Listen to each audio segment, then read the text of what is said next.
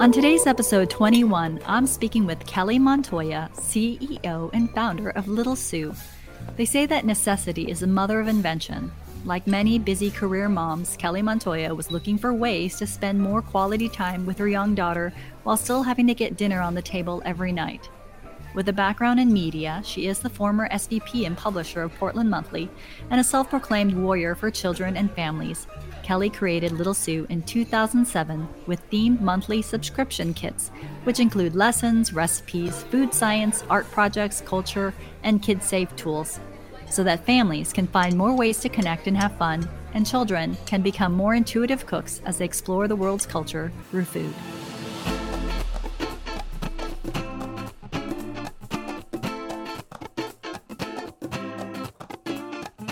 Kelly Montoya, it has been too long. I haven't seen you for the entire pandemic, but I always it always makes me feel good to know that you're a mom out there and then you're dealing with the same issues that I am all the time, which is like what to make for dinner. oh my gosh. And uh, congratulations, first of all, on this podcast. It's been so fun to watch you launch it and grow it and all of your amazing interviews. And you know, obviously, you know, you know, we follow each other on social media and I'm constantly looking to you for where should I go eat kind of advice. what is she eating now? What is it? I have to take my child there. Yeah, so. Oh, you know, I mean, good to talk to you. It's nice to have social media because, you know, for all the things, it's so hard to stay connected. But I feel like when I know what somebody had for breakfast or or where they went on their last vacation, it allows me to stay connected to them. So that the times when we do finally get to see each other, it doesn't feel like it's been so long, right? Yeah. And you guys really, you really went for it on the travel. I was so inspired, so impressed every other day or every other weekend. I'm like, where are they now? It was so exciting. You know, it's that mom guilt because I felt, you know, normally you would take them on an airplane, you'd take them, you know, you can, but we, since we couldn't do this and I, with safety in mind, we did a lot of local travel and yeah. a lot of the places that normally you would take kids or closed. And so you had to kind of get creative with, ways to keep them entertained but also you know i also know how important like travel is to you know your how you experience the world and other people mm-hmm. and stuff like that and there are definitely ways that you can do it safely and so i was trying to you know i was doing it um just for myself but yeah. also show other people and other parents and other you know that it is possible and there are ways to do it and it doesn't have to be expensive and it doesn't have to be you know, a major headache. And then also, like, where do you get takeout? Like, every time we travel, we're like, okay, we must find the local pizza place because, yeah. you know, that's what they want to eat. Because Pizza Friday, right? Mm-hmm. Yes, yes. And how was your pandemic? I know it was, um, you know, I felt for all the moms because I, I know dads too, but as yeah. a mom, I know that a lot of the you know with working moms with homes with schooling virtual school and all that kind of stuff and still having to cook and all that and you know people's businesses change but work from home. And how how was it for you? Are you you know i'm as a as a as this is your company little sous and it was really rolling. It was on a you know lots of growth and then and then the pandemic hit. I mean how how did that affect your business? Um well i mean i was I feel incredibly fortunate to say that our business was actually able to help people during the pandemic. So we did see a lot of growth, although um, our business model changed quite a bit because we mm-hmm. were, you know, we had a lot of partnerships um, that were lined up that kind of went on hold, and so we kind of had to go. Uh, we had to go sort of all in on building the subscription box business, and so mm-hmm. um, we've seen a lot of growth there. It's actually been incredible, and and has been has felt really good, right? To know that we're actually able to offer something of value um, to kids and to parents as we're all home together and um, and suddenly you know parents or caregivers are you know cooking you know three meals a day and giving snacks and trying to work mm-hmm. and trying to get the kids through school and um, so you know i mean I, I think my experience was very much like you know most families around the country um, super challenging, but also um, feeling, eh, you know, was just really grateful that I did have the ability to work from home. Um, and that um, you know I did have fle- flexibility mm-hmm. in way, and um, you know, we were eating a lot more meals together. And my daughter's name, my daughter, she just, um, she's 14 now. And uh, we started, you know, roving around the house, right? So, you know, where we would usually sit um, and have dinner, we started moving to the porch. And I love that. Let's go in the living room and, you know, set out a blanket and just trying to change things up. Let's go to the mm-hmm. yard and trying to set up, you know, different little vignettes.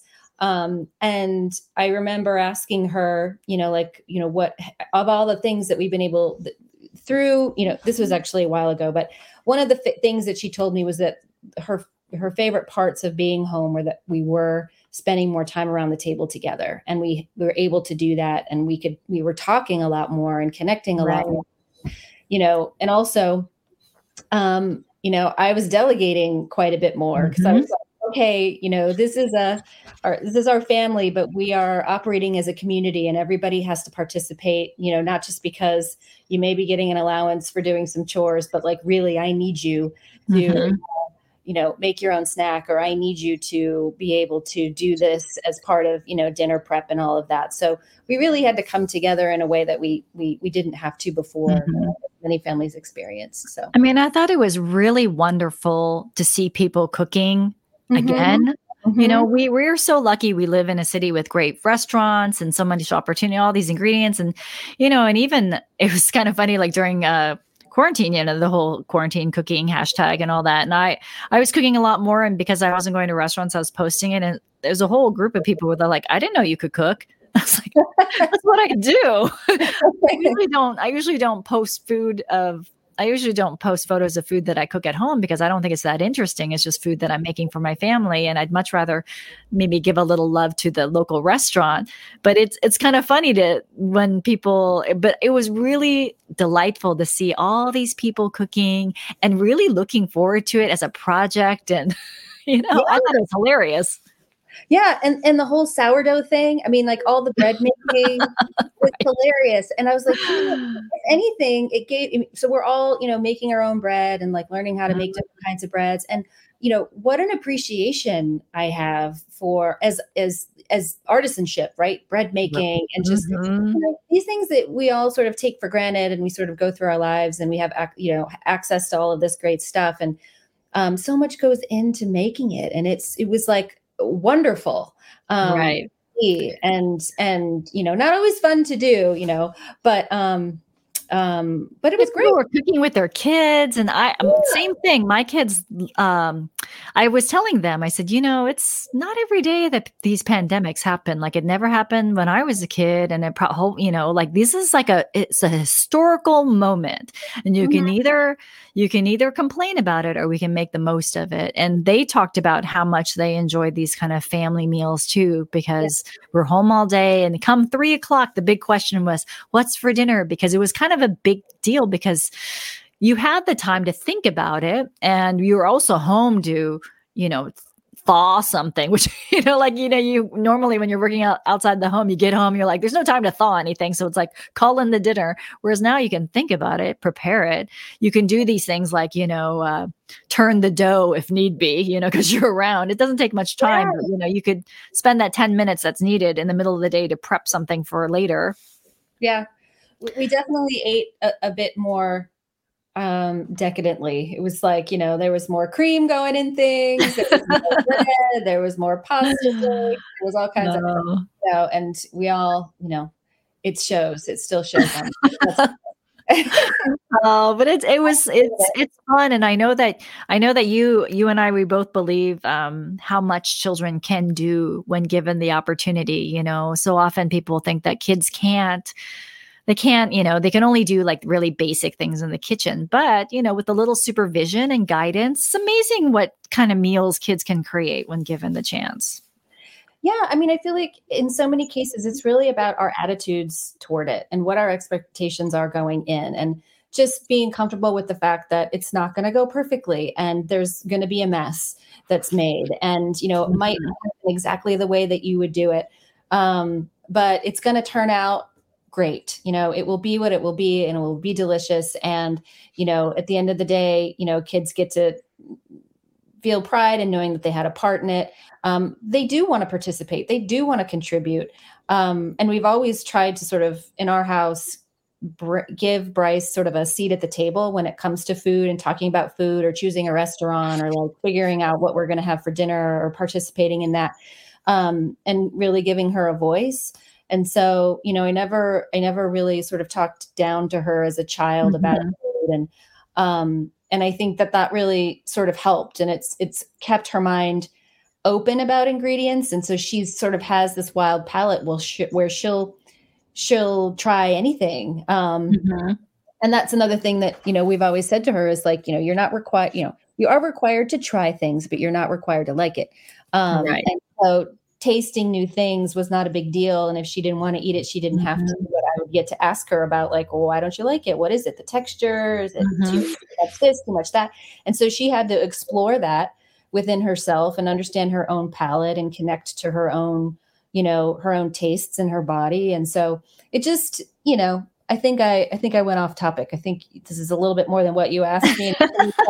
well, let's talk about let's talk about picky eaters because you know I, it's one of those things where when you're a food person, you know it's like the bane of every chef's existence, right? They're they're a chef, they make beautiful food. People pay tons of money to eat their food, and they cannot. And their kids wants to eat. They just want to eat buttered noodles and nothing else. You know.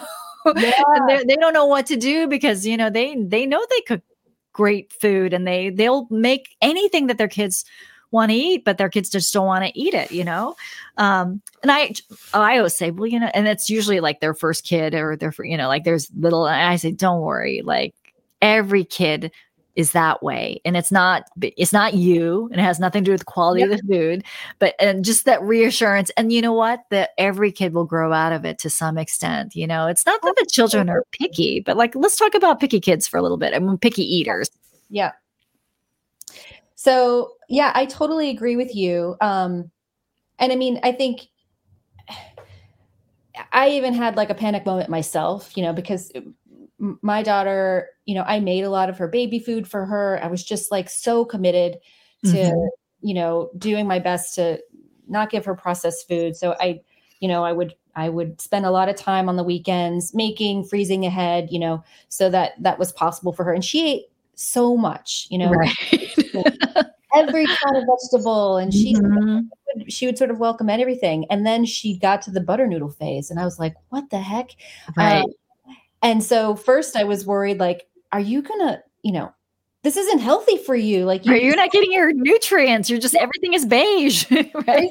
Beige and buttery and oh my gosh and so i had to we had to get a little creative in how we were going to get you know get more nutrients into mm-hmm. her but it was her go-to thing every restaurant doesn't matter it didn't matter like what restaurant it was it was always do you have butter noodles and so mm-hmm. you know, i do talk to parents about that and and it's just a phase you know you just yeah. guide them through the phase mm-hmm. and then you know when you sort of empower them to say yes i'm ready you know rather than trying to push it on them um, mm-hmm. it tends to last a little um, it, it's a shorter phase. Right. right. And there, or you see like you'll see toddlers who eat like everything. You know, you put food, they mm-hmm. they just go for it. And then parents are like so proud, like, oh, my kids will eat anything. They'll eat it. And I'm like, just you wait. Yeah. just you wait. There will there will definitely come to a point because you know, as kids, they can't control too many things. Like their parents will tell them where to go, what to you know, even when you're little, what to you know, what you're gonna wear, where you're gonna go, when time you yeah. go to sleep, all these kinds of things. And the one thing about is food is like you can say no, and your parents are not gonna shove that food down your throat. I mean, they're gonna, you know, they'll say you well, you can't you can't watch this without unless you eat this or you can't have dessert unless you eat that. But to some extent like the children have a lot of power in what goes in their mouth right? And so and they know it. Yeah. So every kid is that way. Every kid is that way. And and they're all trying to create their own identity. And those mm-hmm. little decisions become part of that identity. So knowing that yes i like butter noodles and no i don't like you know mm-hmm. spinach that's part of their identity and so if you if you uh, my experience was that if i sort of acknowledged that um, mm-hmm. um, and supported that and didn't ask her to eat you know something that i know that she didn't like um, mm-hmm.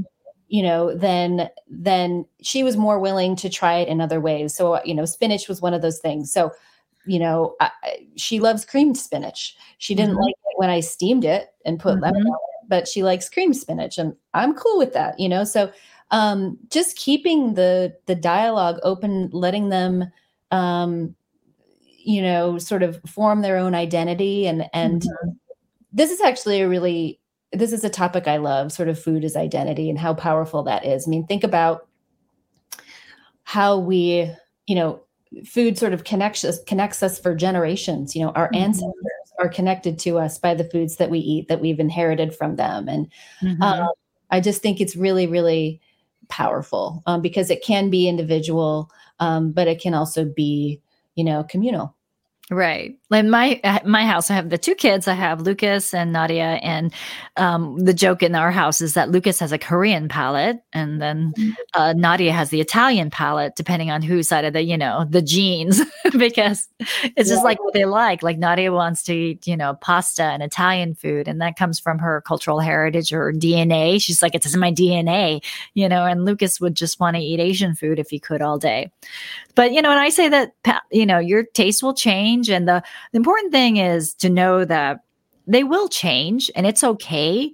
And as a parent, my job is to not stigmatize any food and not to not to my uh, really what it comes down to is I don't want them to have any food issues.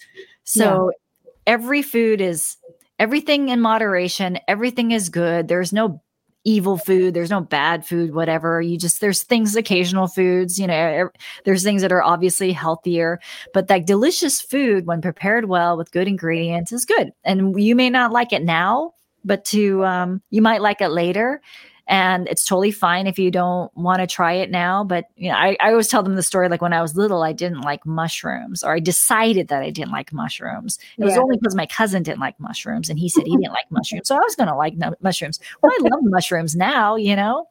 But and then you know you just it's also preparation like you know i'm sure every kid who ate school lunch was traumatized by that kind of uh, army green cooked spinach with like no flavor that just blah, you know, that kind of thing. Whereas, you know, yes. Yeah. So it's like, it's how things are prepared and just having that conversation with your kids you know you might not like it this way you know you might like it fresh you might like it this way or how many different ways can we figure out you know there's got to be a way that you like something. Like my son decided that he didn't like eggs. Well you ate eggs all the time you just don't realize it. You yeah. don't want to eat a hard boiled egg but there's eggs in like all sorts of foods that he loves. And so i think when, by cooking i think children can see like how those ingredients you know, it's always a mystery. Like when you make food and you present it to them, they're like, what is it? You know, whereas if they, if you cook with them and they see everything that goes into it, they see how it was prepared, they're much more likely to eat it, you know, because, and they have this vested interest in it because they hate, they help prepare it, right? thousand percent, thousand percent. And also mm-hmm. like helping them make those connections between the food that they eat and how they feel, mm-hmm. how their mm-hmm. bodies feel. Um, you know, there were like foods that would actually cause discomfort for Bryce and um, you know, she was she was in gymnastics and you know, so we would just talk about, you know, the sugar conversation would come up a lot, you know, because oh, yeah. Mm-hmm. sweet. And, you know, I I, you know, have never taken the I mean, every child is different and every child reacts differently to sugar. And I firmly believe, you know, every, you know, you have to sort of respond to individual kids and what mm-hmm. they um but you know, the sugar conversation you know, there were times when she would want, you know, two cookies instead of one cookie or whatever. And I'd be like, Are you sure? You know, mm-hmm. gonna make you feel maybe not so good. Um, really hyper, and then you're gonna kind of crash. Are you sure you want to do? it? You can, but right. feel this way. And so, of course, she'd be like, "I want it," and so she would have, you know, like a ton of sugar, and then as it was happening. Right. it was like your job is a reminder. Do you see how you feel? I'd bring her back down. I'd be like, okay, how do we feel right now? You know, this is why. This is what sugar, too much sugar can do to our bodies. Like we have to pay attention to this. So anyway, um, it's just helping them connect the dots um, mm-hmm. and keeping that dialogue open in a way that speaks to them um, mm-hmm. and not sort of speaks down to them or sort of lectures them has kind of been what has really worked in our house. Not that she doesn't reject things.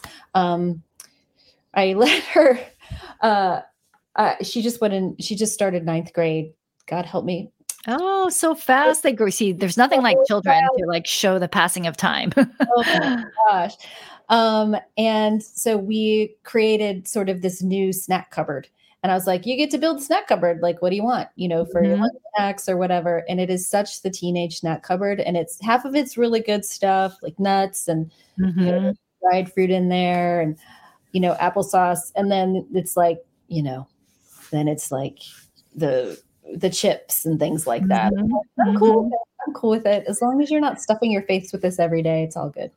Right. And I I think and that's the important thing is you don't want I I don't have any food issues, thank goodness. I think part and I thank my parents for that because I think they didn't go about thinking about it the way that I think about it, but they just basically was I think is from because they didn't know what was in stuff. But they allowed us to pretty much eat anything and kind of figure it out on our own. Like if you eat all that, this, you know, all that Halloween candy, it's going to give you a tummy ache. And so next time you're not inclined to eat so much of it.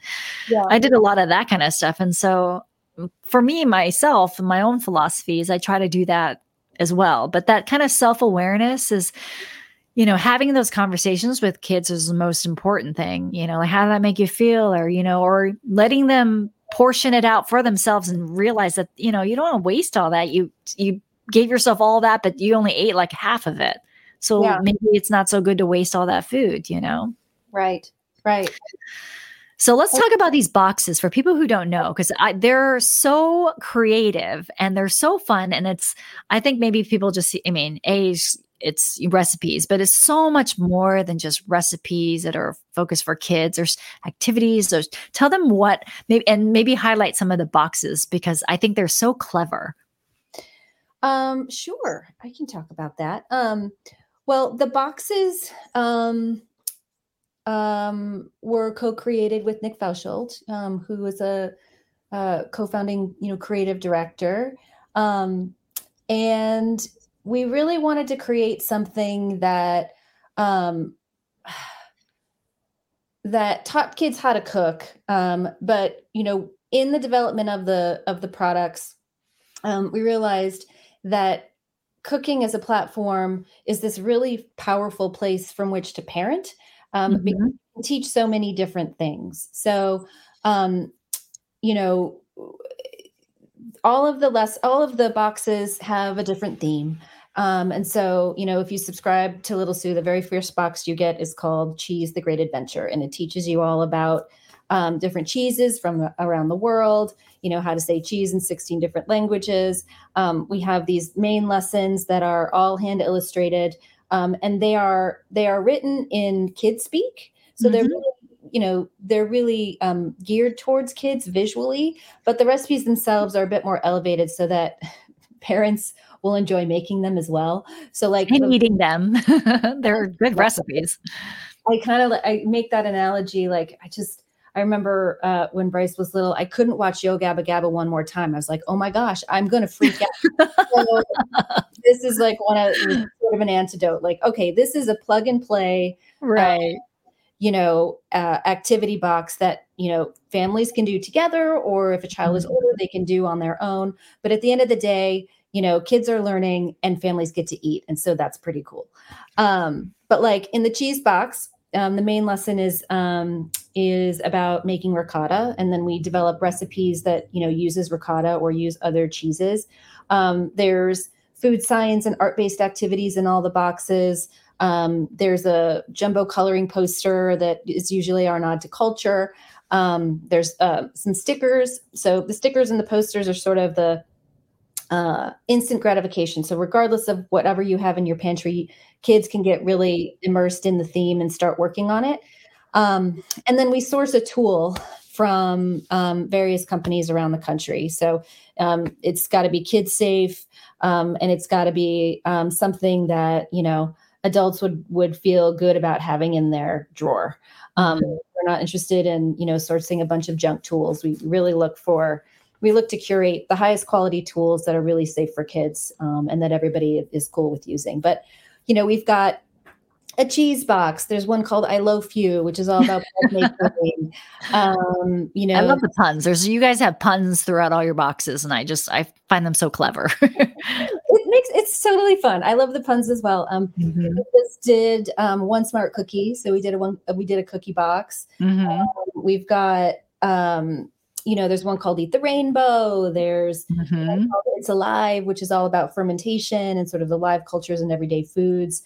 So we, you know, um, they're really, really fun. And um, we have, I think, 29 of them that we've created at this point. Mm-hmm. Um, we've got, we partnered with Danielle Walker, who is the cookbook author of Against All Grain, and we created some allergy free or, or some boxes for kids with food allergies.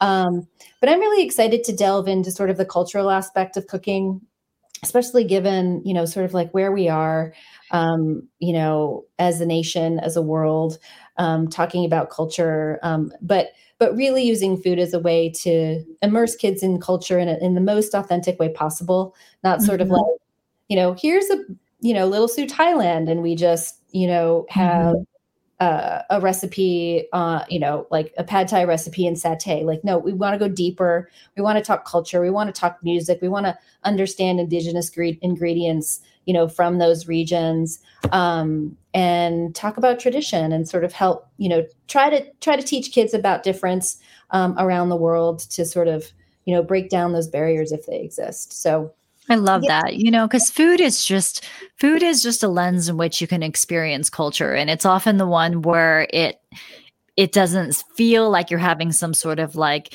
deep discussion but you it's it's an entry point like you people are eating all the time and there's food available everywhere it's like uh and it's as the world gets smaller you know when we talk about cultural sensitivity it's you know people people will it's like you love you love mexican food you love chinese food. Why can't you love the people who make the food? And why not you know? And let's have these conversations. If they came from everywhere there is when we talk about american food well what is american food you know? And what are who are american people you yeah. know? it's such an important conversation to have for sure. It's important and, and i feel like the stories behind everyday foods that we eat all the time the stories of are, are have gotten lost.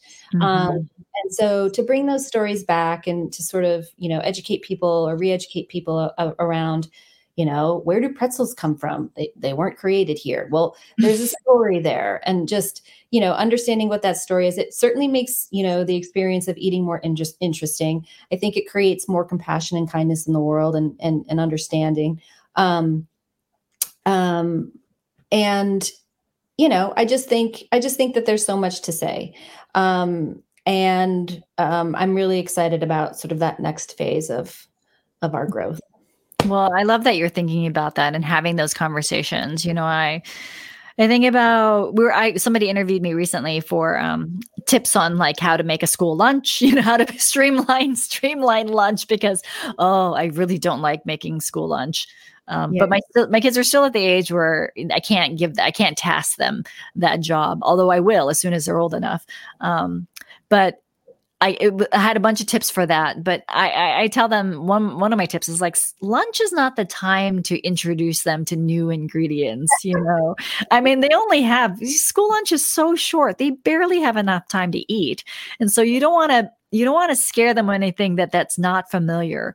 So, do you have any tips for school lunch? Friends are sitting next to them, you know. Like, yeah, exactly. I mean, how many?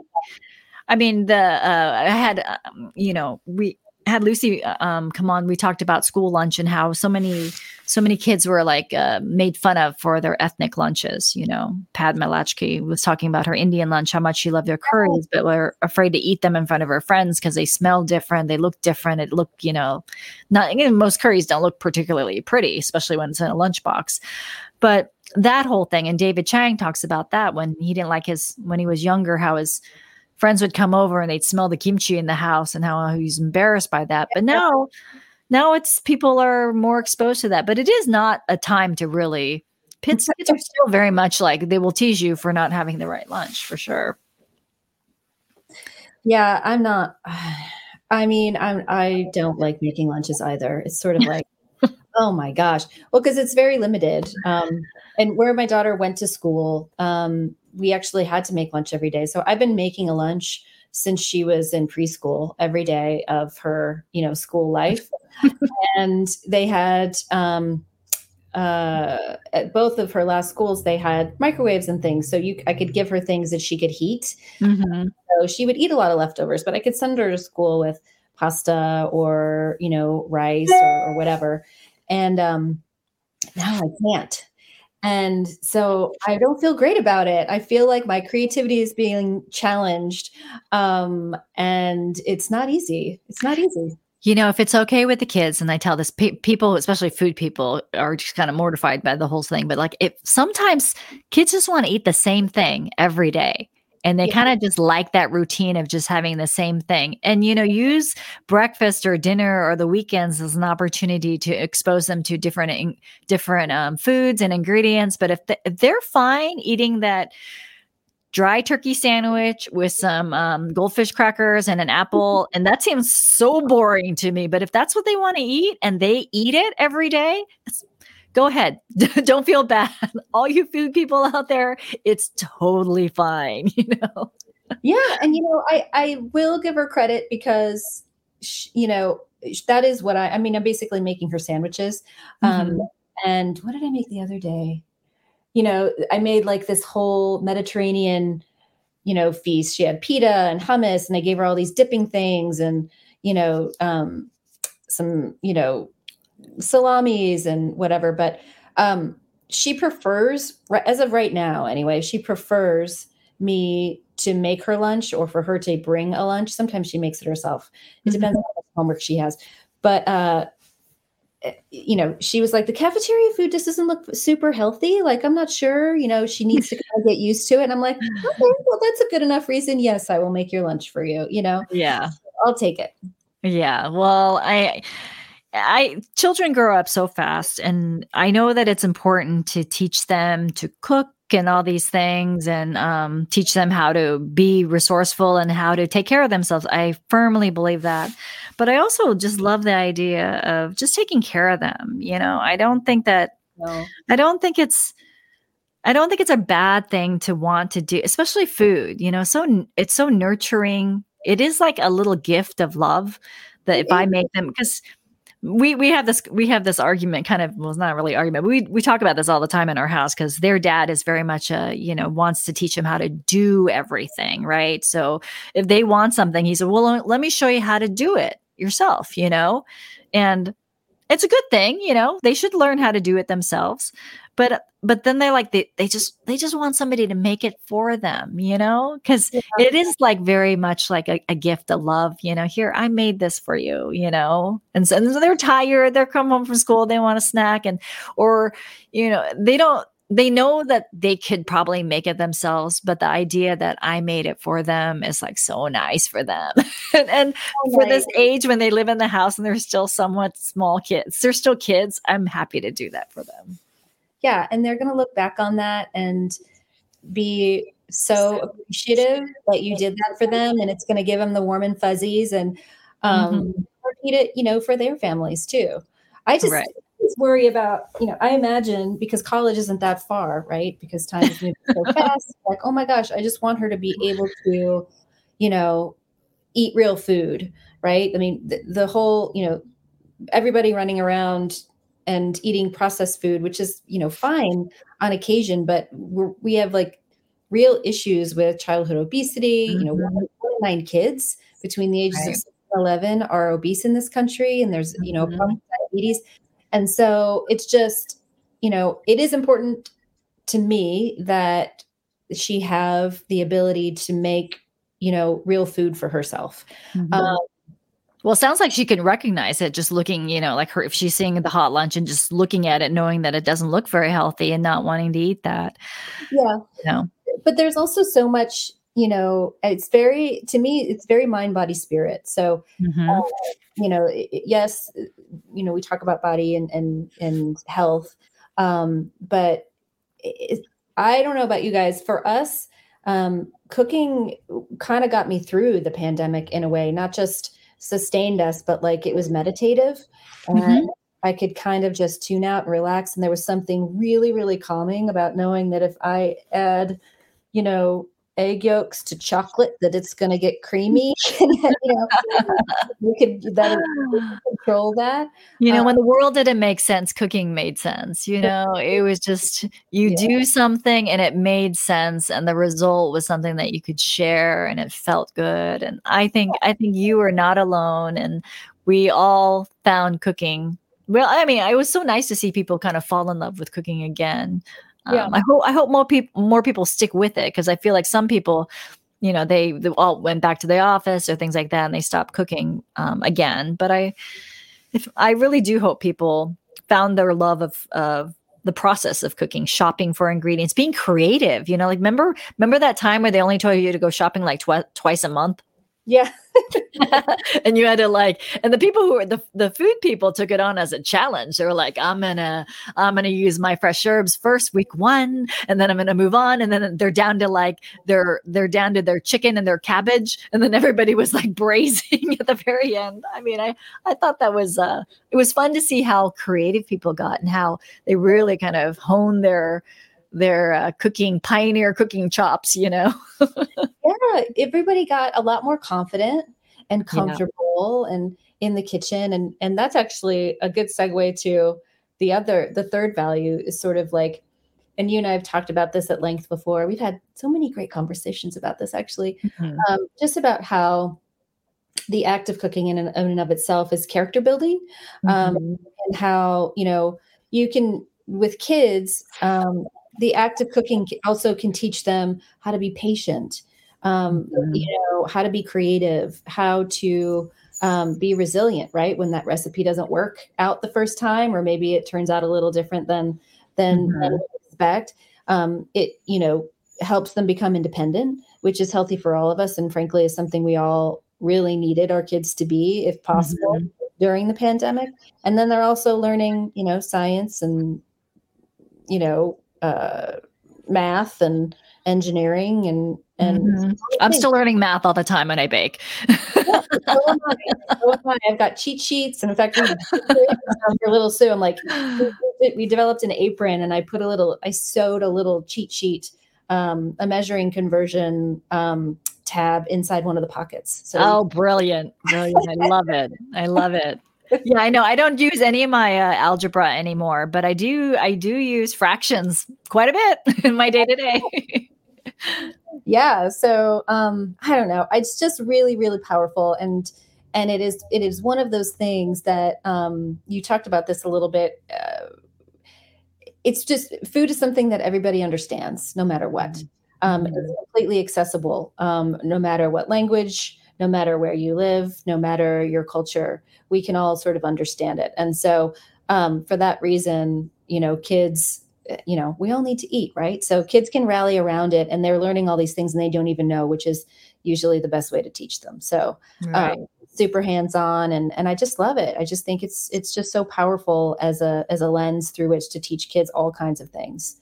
Oh, I know. It's and then you I mean, how did you become I know you how you started the business and everything, but how did you become this food person that you are? Like did your did your family cook at, at all? Like were you like farming as a young child? what were you doing? How did you become how you are?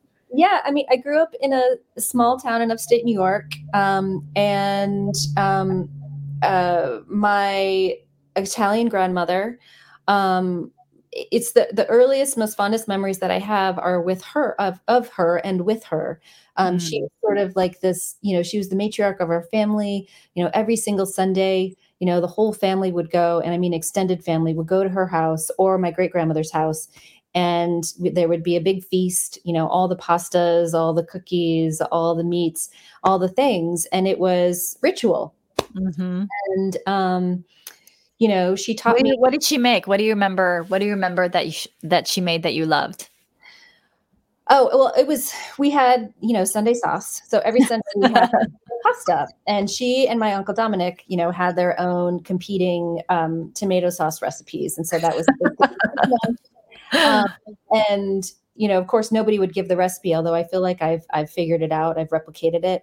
Um, but I, I, remember being five years old and I still actually have a scar on my hand. You know, she used to let me make the salad. So mm-hmm. rip the iceberg lettuce um, into a big bowl and I would, you know, peel the skins off of cucumbers and then sort of run a fork down the the, the outside of them and then salt them, um, mm-hmm. cut tomatoes, and then um, put the dressing in a Ziploc bag. And that's how we would dress the salad. And anyway, one day after dinner, I was yeah, I wanted to help. So I, I, grabbed the big white salad bowl and, you know, I remember her saying, be careful. And of course I fell with the salad bowl and ended up going to the hospital and getting stitches in my hand. But, you know, those are the oh, from the bowl, the cracked bowl? The bowl, it was a glass bowl. Yeah. Oh, yeah. And the bowl fell, the bowl broke on the floor. But, but it really, you know, like I, uh, Little Sous in some way, well, in a lot of ways is a love letter to her. And mm-hmm. I moved to Portland when my husband and I moved to Portland, you know, we are out here. My sister lives here, my brother lives here, but you know, most of our family is back east. And um I just the own the real sort of most authentic way that I could sort of, you know, expose my daughter to her food culture um, um, was really through those foods. And I was really committed to making sure that, you know, that she had um, real ingredients and that she was eating, you know, like I said, you know, not a lot of processed food is what I was mm-hmm. trying to do. Um, and so it just sort of became our thing. You know, when I was I was working as a magazine publisher, and uh, my mom, when Bryce was a baby, my mom lived here and, and took care of her, you know, during the day. And I would come home and have, you know, just a few hours with her before she would go to sleep. And so um, we would all have to cook dinner or we would have to eat and there would be all these things that that had to get done and so i would just bring her in the kitchen with me and when she was nine months old i put a spatula in her hand and put some flour in a bowl and that just kind of became our thing and then you know as she was growing up the activities um, that we would do together on the weekends like i would always just sort of it would revolve around food um, mm-hmm. so that we could also, you know, we could have an activity and we could also eat. So honestly, I was just trying to optimize time. it's, it's multitasking you know, in the best way possible. multitasking and then looking back and being like, whoa, like we've actually accomplished so much in the kitchen and look at all these things that she's learned. Like, what if we could optimize mealtime for other families, but do it in a way that's a little bit more elevated and, you know, sort of gives kids exposure to, you know, um, sort of, you know, not not typical kid food, right? You know, let's go beyond chicken nuggets and let's see what we can accomplish. And here we are. Yes. Well, what's the favorite thing that you make that Bryce likes to eat? Um, she loves lasagna. So oh. whenever I make lasagna, it's like she's a happy girl. It's a happy day. um, yeah, anything, anything pasta. She loves tomato sauces. She also, I will say that she's half Colombian. So she loves, loves, loves, loves arepa and empanadas. Um, mm, yes. Her grandmother, yeah, her grandmother taught me how to make those, and so I make those a lot on the weekends. Honestly, mm-hmm. Um, mm-hmm. pretty excited about that. So, yeah, she's a Latin girl, but I'm like, she's half Colombian, half Italian, and half. Well, two great food cultures, right? That's yeah. I love that. Yes, very much. So and fun. so what's next with little sous? I mean i also i hear that you're you did you write a book? Yes.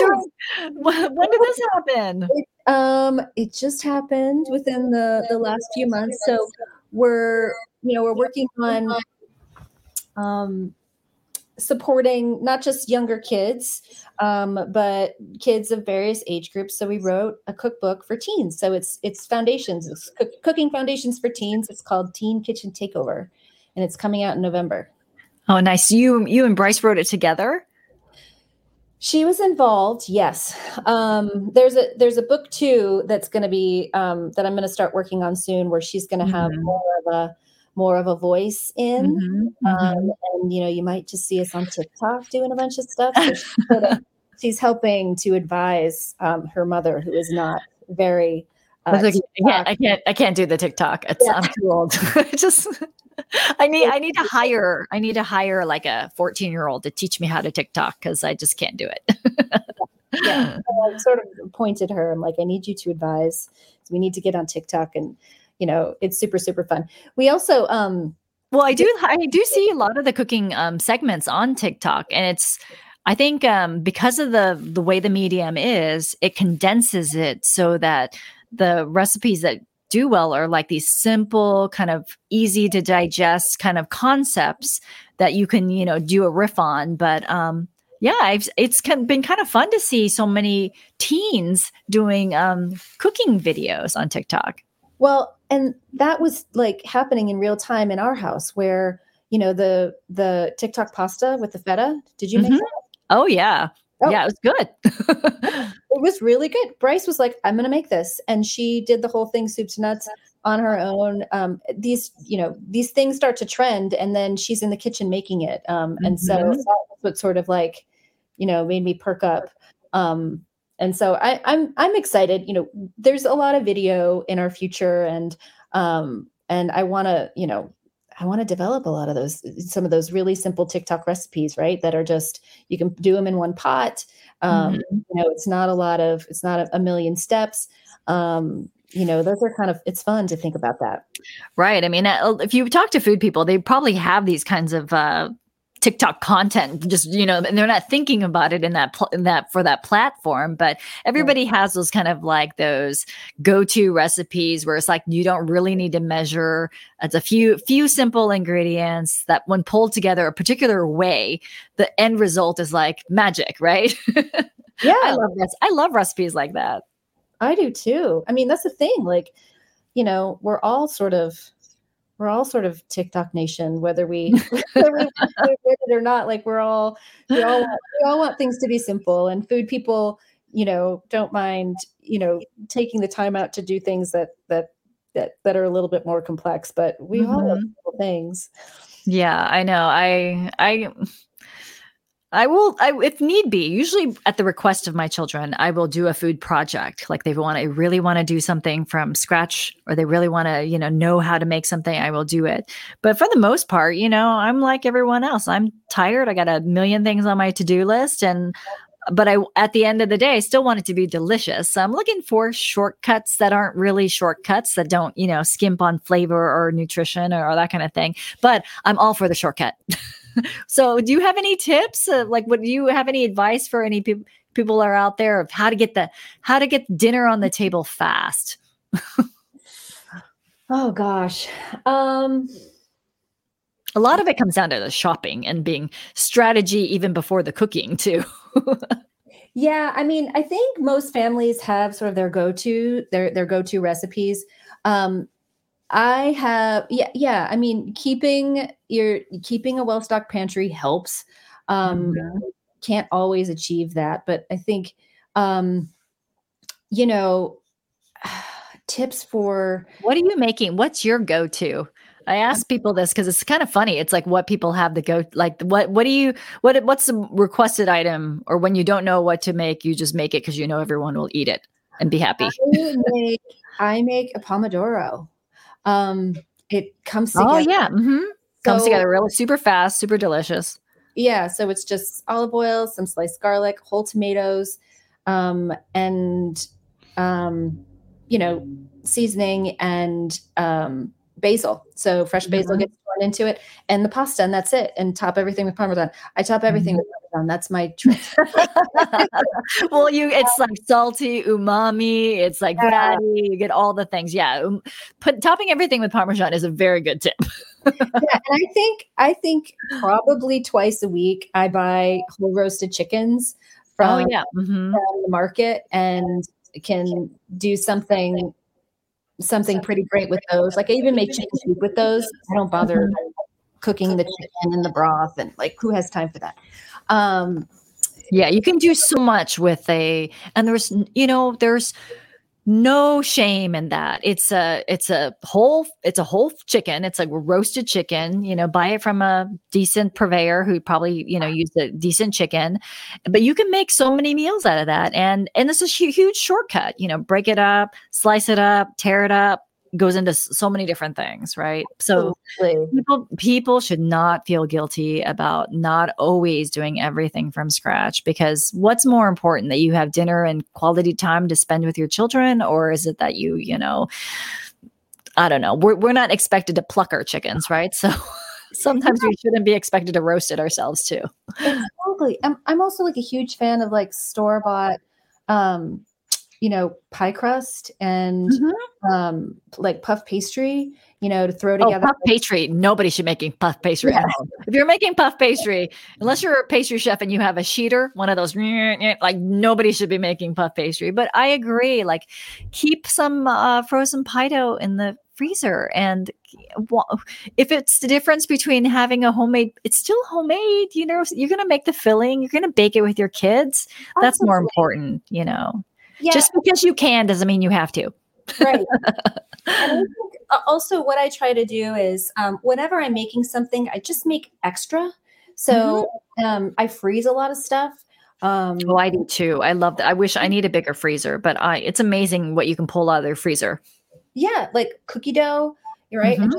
Bake off, you know, bake cookies off, you know, and in the quantity that you need. You don't have to make a dozen cookies or 24 cookies. You can make six cookies.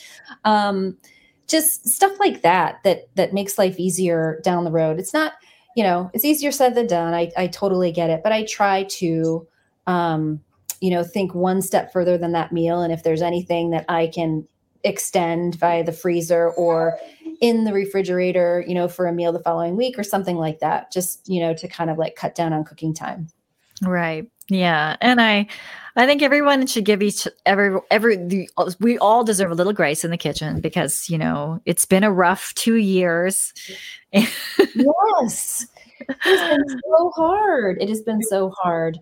Yeah. Um, and everything could use a little help like every everything could be a little cleaner everything could be a little bit more organized we could all be a little trimmer we could all be a little you know whatever but you know the important thing is that we had this time right this kind of monumental, magic, never in history kind of time of spending time with our families. And we, when we talk about this all the time, the magic that happens at the dinner table, conversations that be happening at the dinner table that wouldn't happen if we were not eating together.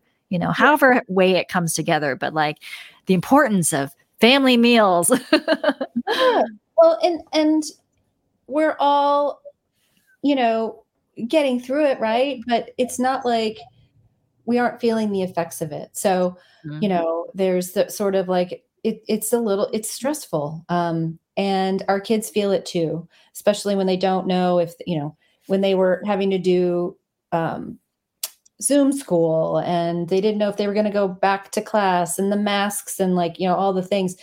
I, I think it's stressful for them as well. I've tr- done my best. We've done our best to try to shield mm-hmm. um, from that. But, you know, even prior to the pandemic, you know, there are statistics that show that, you know, if, if uh, kids who have access to family meals less than two times a week are more likely to experience anxiety and depression right mm-hmm. it does create space for kids to talk for, right. for to talk to kids and and to ask them how they're feeling and to get mm-hmm. them to mm-hmm. open up and i feel like you know it's it's more important now right? Because they're carrying you know some pretty heavy stuff um, and concerns.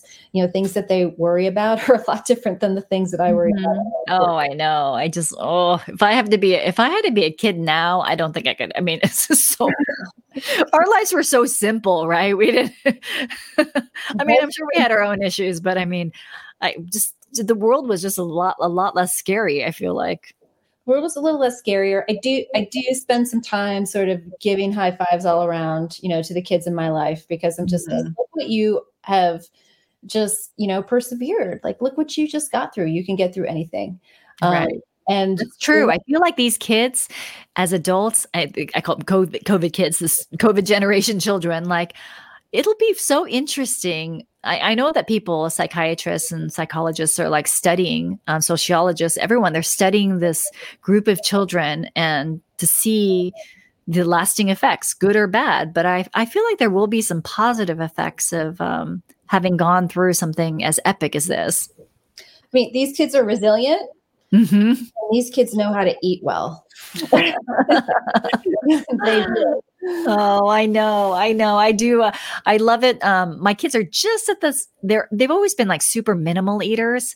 You know, like I don't know how they subsisted on like a couple grapes and crackers and things like that. They're just weren't big eaters, mm-hmm. but they're just they're just at the age where they can actually eat a quantity of food, and it makes me so happy because I feel like as a parent, you see your children eating and you think, okay, they're thriving, they're growing, you know, and they'll be able to make it. It's so it's such a little thing, but um, yeah, I mean, I love to watch. I'm I'm, I'm going to reveal something that's a little corny about myself, but I, I, love watching babies eat. Like, I feel like that should be like a YouTube channel or something. You know, like when people think about mukbang, you know, like all these, you know, people eating like large quantities of food. I love to see like babies and toddlers eating, and I could watch that for it. Maybe it's weird. Am I weird? But no, you just came up with your TikTok programming.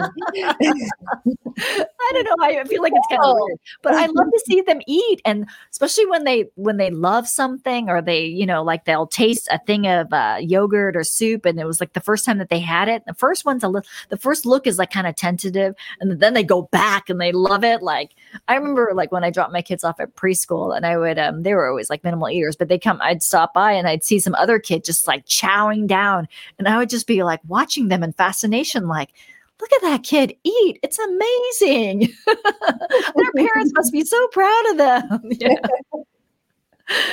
anyway, on that on that weird note, people should go check out littlesous.com follow them on instagram um, you guys add so much inspiration and if people you know sometimes it's hard you know how do you teach lessons in the kitchen well you shouldn't have to have to think about that kind of thing too much just order the box let the kids explore it you know and then your job is to facilitate like if you need to pick up a few ingredients or whatever whatever. But the boxes are so great um, because they offer these wonderful ways for parents and children to engage together in this kind of shared experience of food. Yeah, thank you so much. Judy Ann, I can't wait to see you in person. I know. Well, we'll do it over a meal, you know, because that's the way we do it, right? I love it. I love it. Thank you so much for joining.